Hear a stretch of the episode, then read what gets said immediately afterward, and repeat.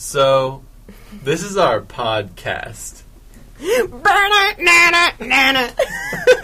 That's our introduction.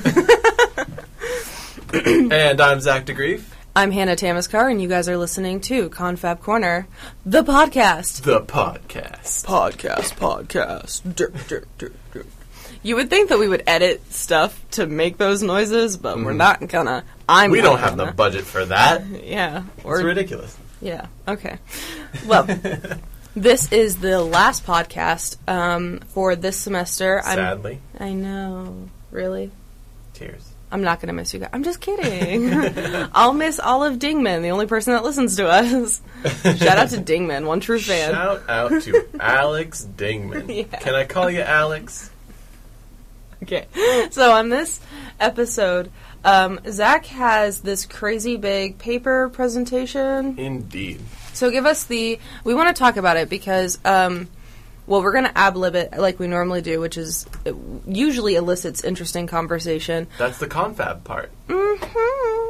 and so, um, just give us a little brief outline on like what it is. What class is it for? Okay, so this is a. I'm writing an essay for my Quest class, which is QS one two eleven, uh, scientific inquiry, and basically what I'm doing here is writing an essay that argues, with statistical data to back it up, that there should be a greater emphasis in public schools on international studies, kind of you know foreign language, geography, world history, things of that nature, because I think there isn't enough emphasis in public school on those kinds of subjects. Certainly in college, you could volunteer to take those kinds of classes, or you could make it your major. But I think that in public school, students can really benefit from that kind of subject matter. So, are you trying to say that in public schools all across America, we don't only learn about the Holocaust, World War II, and the Revolutionary War? Unfortunately, it's pr- that's pretty much. I mean, Uh, yeah, that was sarcasm. I, I know. Yeah. We actually had a conversation about this last year when we like totaled up all of the classes that we took that were focused on American history. How many doubled the dou- uh, doubled the Revolutionary War and World War II versus all the classes that we took for about like other cultures and stuff. uh, And it was like nothing, nothing. yeah, in my high school career, I took three American history classes and one Kansas history class. And then so far in college, I've taken some American history classes. But as far as world history goes, all I had was a class called World History and Geography that didn't really teach much world history. And as far as geography goes, we didn't get to Asia. You know, What does that mean? like a third of the world was left out of our geography class. So you guys only focused on North and South America, Africa, and Europe? Yeah, that's all we had time for. So you guys left out Russia, the Middle East, and all of China And Australia. and Australia. All of the Oceania, Oceania, Indonesia, all of those Pacific regions gone. So, what is the what what is the data? Right. And so this is an interesting survey that I found called the Roper Pub is Roper Public Affairs Survey uh, by National Geographic. Ooh, but it is from 2006. It's so from 2006, I'm kidding. but it's the most recent one, so that means it's up to date technically. Oh wow. Yes, this study's over a decade old, but it has some key insights which are pretty depressing. I think that's still pretty valid, even if it's a decade old. Yeah, Yeah. like we were alive for this. Well, and I mean, especially with the topic, like it's not something that needs to be updated because, like, hmm it's not like the curriculum is getting updated, so it's not like they're learning anything different. So, Yeah, we're not getting a much different, you know, education as far as global humanities goes than these people were. And so it's really interesting. Um, the first thing, this is 2006, so the U.S. occupation of Iraq had just kind of, like the Iraq War where we invaded them in 2003. Um, those military operations ended in 2005, I believe. oh, okay. And so in 2006, um, on a map of the Middle East, not just a map of the world, just zeroed in on the Middle East, six in ten, or 63%, could not find Iraq or Saudi Arabia on a map that was zoomed in on the Middle East. I can understand. If, okay, I'm half Middle Eastern, so you guys can probably understand why this would maybe offend me more than anybody else. But honestly, I can kind of understand if nobody knows where Iraq is. But for Saudi Arabia, I'm like, come on. Okay, but it's the one big one. maybe you, it would be interesting for you to know that 75% couldn't find Iran. It doesn't make, it's not interesting, it's sad. I love that country. It also says they couldn't find Israel. 75% could not find Israel. Well, I'm supposed to agree with that. I'm just kidding. I'm kidding. I'm kidding. I'm kidding. Which, Um, but it's so interesting because that's I feel like we have an obsession with Israel. Wait, how many percent? What was it? 75%, three quarters, Couldn't find Israel. couldn't find Israel. Oh, okay. And it says 44% couldn't find even one of the four I just listed. Wow. That's, That's really less than half. I feel but like still. that's not even like that has nothing to do with me being of of that culture. Mhm. I think it just shows and like let's I mean you can I mean okay so uh, when Zac was sharing this information with me we were at my apartment and I pulled up a map like a little quiz map thing so that way you would like have to like see if you could find out where all the countries were. Zac like knew all of them, and he's gonna say no, he didn't because yeah, he missed like maybe five or less, but like he knew where most of them were, like all of them. He knew where they were in Africa, if they were in Central America, South America, like he knew all of them. I, I knew what continent they were on. There was one that you didn't know what continent. And I don't Okay. remember which one it was. I It was very pleasant to see that one of them was like, wait, but you knew I- all of them. I didn't know where they all were. Like, so that's that's my point. Like, so if I- we take out the fact that I'm uh, like, if I wasn't Middle Eastern, Mhm. I probably wouldn't be able to find those countries. Like, Mm. I'm being honest. I don't know where any of the countries in Africa are, and you knew. yeah. And Zac's the whitest white of them all. I'm kidding. no, but like I'm just saying, like I think that I think that it kind of goes into you're interested in history, geography, and that's why you know those things. Mhm. But like that's another reason why like like like that still shows a problem. Like I'm saying openly, like no, I I could not have named where those countries were in Africa, and like you know what I mean? Yeah. So Does that make sense? yeah. Do you suppose that having a public school course that actually introduced you to this stuff would increase interest? Probably. Because I learned all this stuff on my own time, right? yeah. Because I'm just really nerdy about maps and geography and history. Um, and I am We turned on the TV and he started like reading the news. By the way, just so you guys know. That that's accurate. um, like I, I am super fascinated, a little sad, but mostly just super fascinated about the fact that there are well over a hundred, maybe over two hundred countries in the world, and so even if I devoted one year to rigorously studying everything you could possibly know about one country, I would not be able to live long enough to study every country. Right.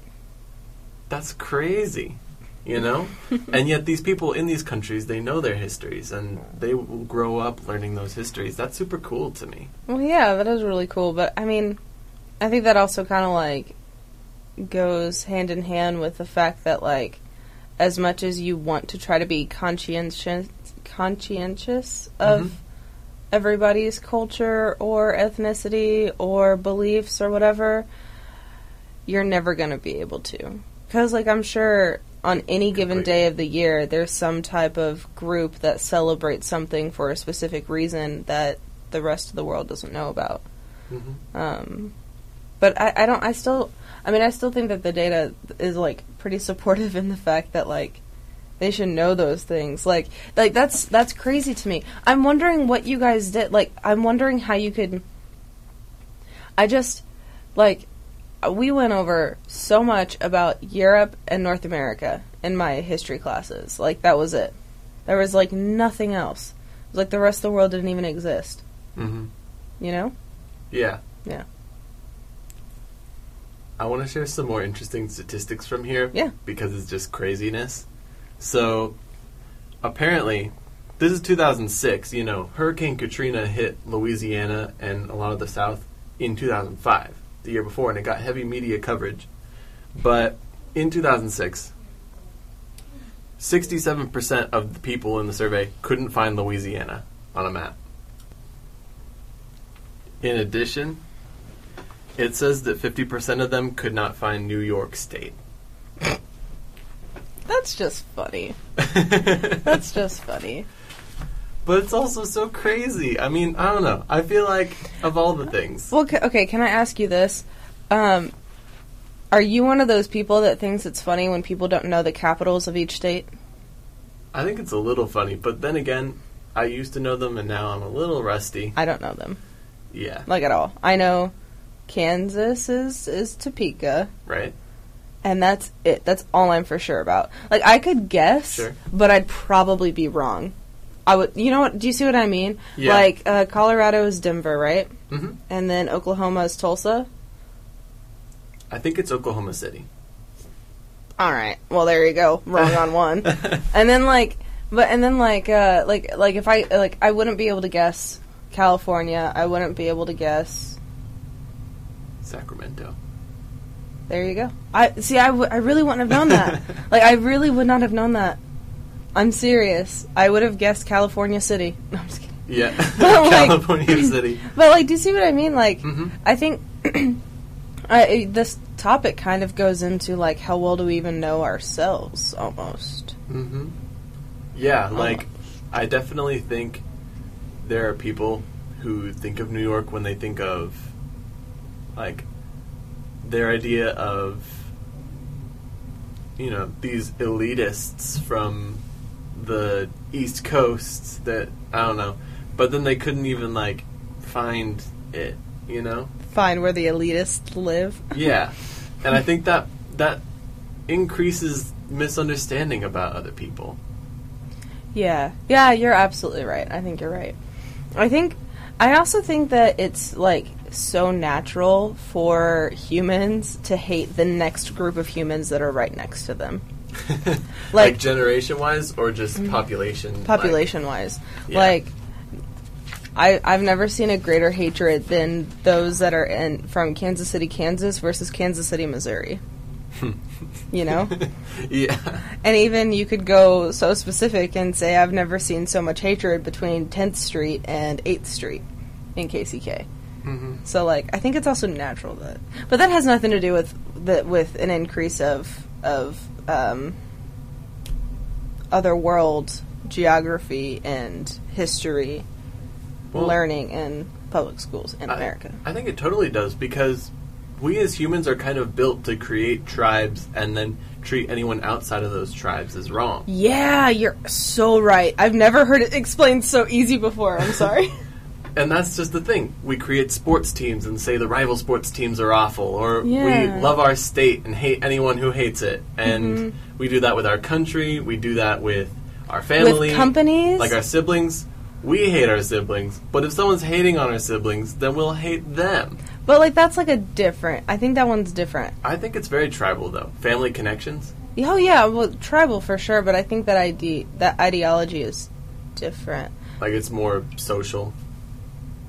No, actually, it's not. Like I'm applying it to everything else. I've definitely uh, hoisted a medium-sized middle finger to Kansas, and I've also threatened to slit throats to like outsiders who bashed on Kansas. hmm Um, I'm trying to think about it in like a bigger scale. Like I don't think that happens with religion. I don't think I've ever met somebody that's like, God, I hate my religion, but you can't talk about it because I love my religion. But think Do you about know people like that? think about the idea of like a religion as a like a in group, though, right? It is an in group. so many people in a religion will will bash other religions outside of it. Like anyone who doesn't follow this religion that I'm in Yeah. must be a heathen infidel. heathen infidel. That's funny. right? Like that was the idea behind the Crusades. That was the idea behind the Holocaust. That was Right. the idea behind the Protestant Reformation. Yeah. So maybe instead of learning about like just other cultures, maybe the human race needs to learn how to start growing against that that ideology of tribalness. evolutionary trait of creating in groups learn to kind of invert that yeah. and create greater connection. Mhm. Maybe that's what the real thing is. Yeah. And I think if you did that, people would want to learn more about others. You yeah. know? They'd be more altruistic knowledge wise. Yes. Here's an interesting thing actually. Do you have another one? Well, yes. Here's here's just a. I'll probably save this for the end. Actually, it's kind of funny. Um, but I was going to say that there are two articles. One's by the New York Times, I believe, and one's by the Washington Post, I believe. But they both say basically the same thing, which is Americans who could find North Korea on a map, or Americans that could find Ukraine on a map, are less likely to want the U.S. to blow up that country. Yeah. 100% I agree with that. They have a more nuanced perspective because they have knowledge about what the actual situations are. And so I, def- I definitely think that more world knowledge would lead to better solutions. Yeah. You good? Yeah. It's fine. I ripped off my cuticle, everybody. Oh, jeez. okay. Um, actually, uh, okay, I had like two thought processes that like. So when when we kind of when we did talk about this over the weekend, I remember um, one of the things that we mentioned, or maybe this was a previous conversation that we had, but I'm pretty sure it was this weekend, um, where I where I- I mentioned to you that I feel like every time I like was in the presence of a really good teacher or professor or anything like that, I always feel like they were slightly more liberal and slightly more democratic. You know what I mean?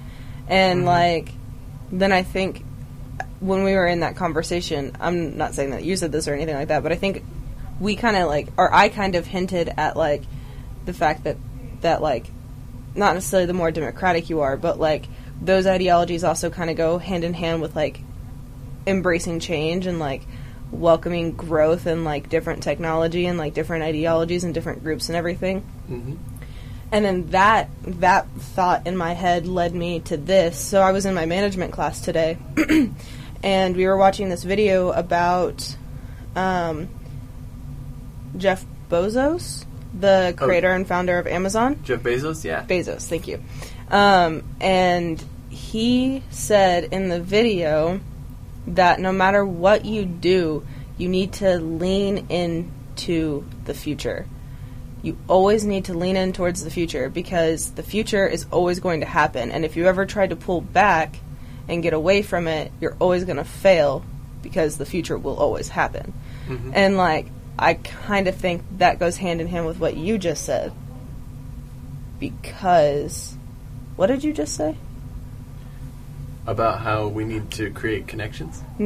Yeah, And, but like, about when you said when you said that like the like most of the people that could identify where the Ukraine or North Right. Korea is Wanted wouldn't a do- more peaceful solution. yeah, exactly. Like, and I think that like, I don't know. They all just all all three of those things just kind of like came together in like a nice little, nice little present for me in my mind. I 100% see where you're going with that because, like, I think the opposite of that is wanting to go back to a mythological time and make things great again, you know, versus changing for the future for the better. yeah. And so I, I think Again, was that a pun? I'm sorry. Well, yeah, it's like um, I think that that fear of change is kind of it's based around an idea that if you want to succeed, you have to push everyone else back and down, and mm-hmm. you have to be the top because like success is a pie, and you need to get the biggest slice. I think that that creates that mentality of fearing other people and competing with them because they're different. Yeah, I could see that. That makes sense to me. Yeah. So I can 100% see that in the future it's going to become more and more important to embrace the connections that we've already built with alliances and tech, like advanced technology. Mm-hmm. You could communicate with someone from any part of the world right now. And I think we need to lean into that. Yeah. What was the last thing you were going to say to wrap up this beautiful little podcast of ours? The last thing I was going to say?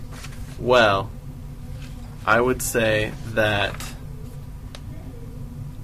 one interesting thing from this 2006 survey, probably the one that made me laugh the most, is that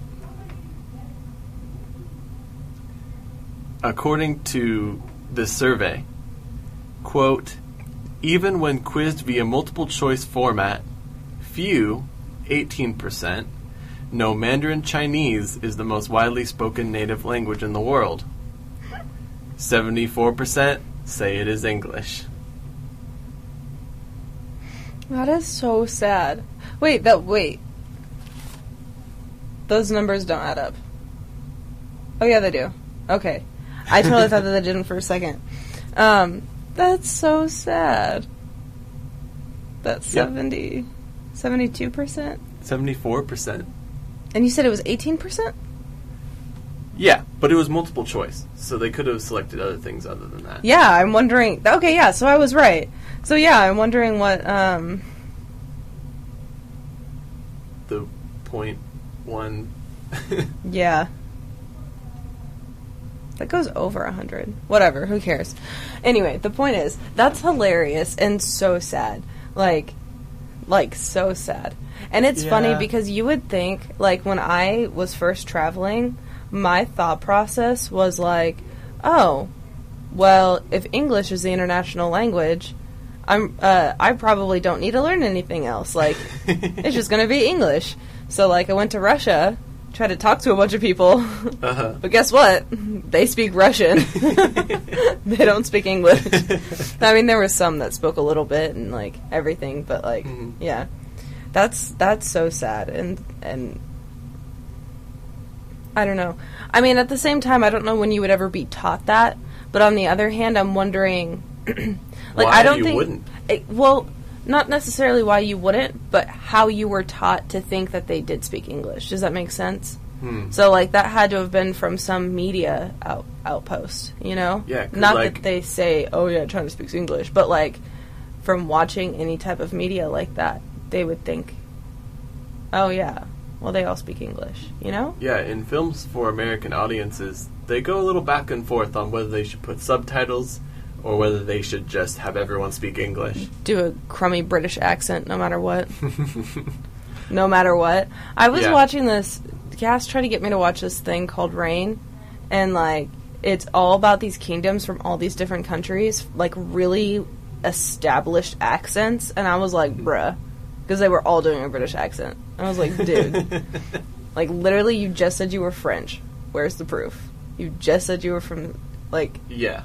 yeah, It's kind of like how I'm pretty sure in Star Trek uh, Next Generation, I think it's called, uh, Jean Luc Picard is supposed to be French, but it's Pat- it's Sir Patrick Stewart, and he's like, I'm Jean Luc Picard. I I'm Yeah. French. yeah, exactly, exactly. and it's very funny. And like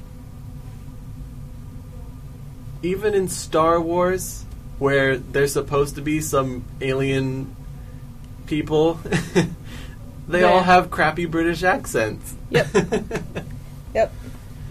It's it's very funny. The it's movie, very funny. the movie producer, pro, product, producers could not be bothered, Yeah. apparently. But anyway, well, that's uh, that would be it for the last podcast of Confab Corner. Indeed, it will be. You know what? Go learn something new today. Yeah, yeah, learn do that one. new, whether it be about another country or whatever. Just go learn a new thing. You, you'll benefit from it, I guarantee. And with that, I'm Zac DeGrief. And I'm Hannah Tamaskar, and we are signing off.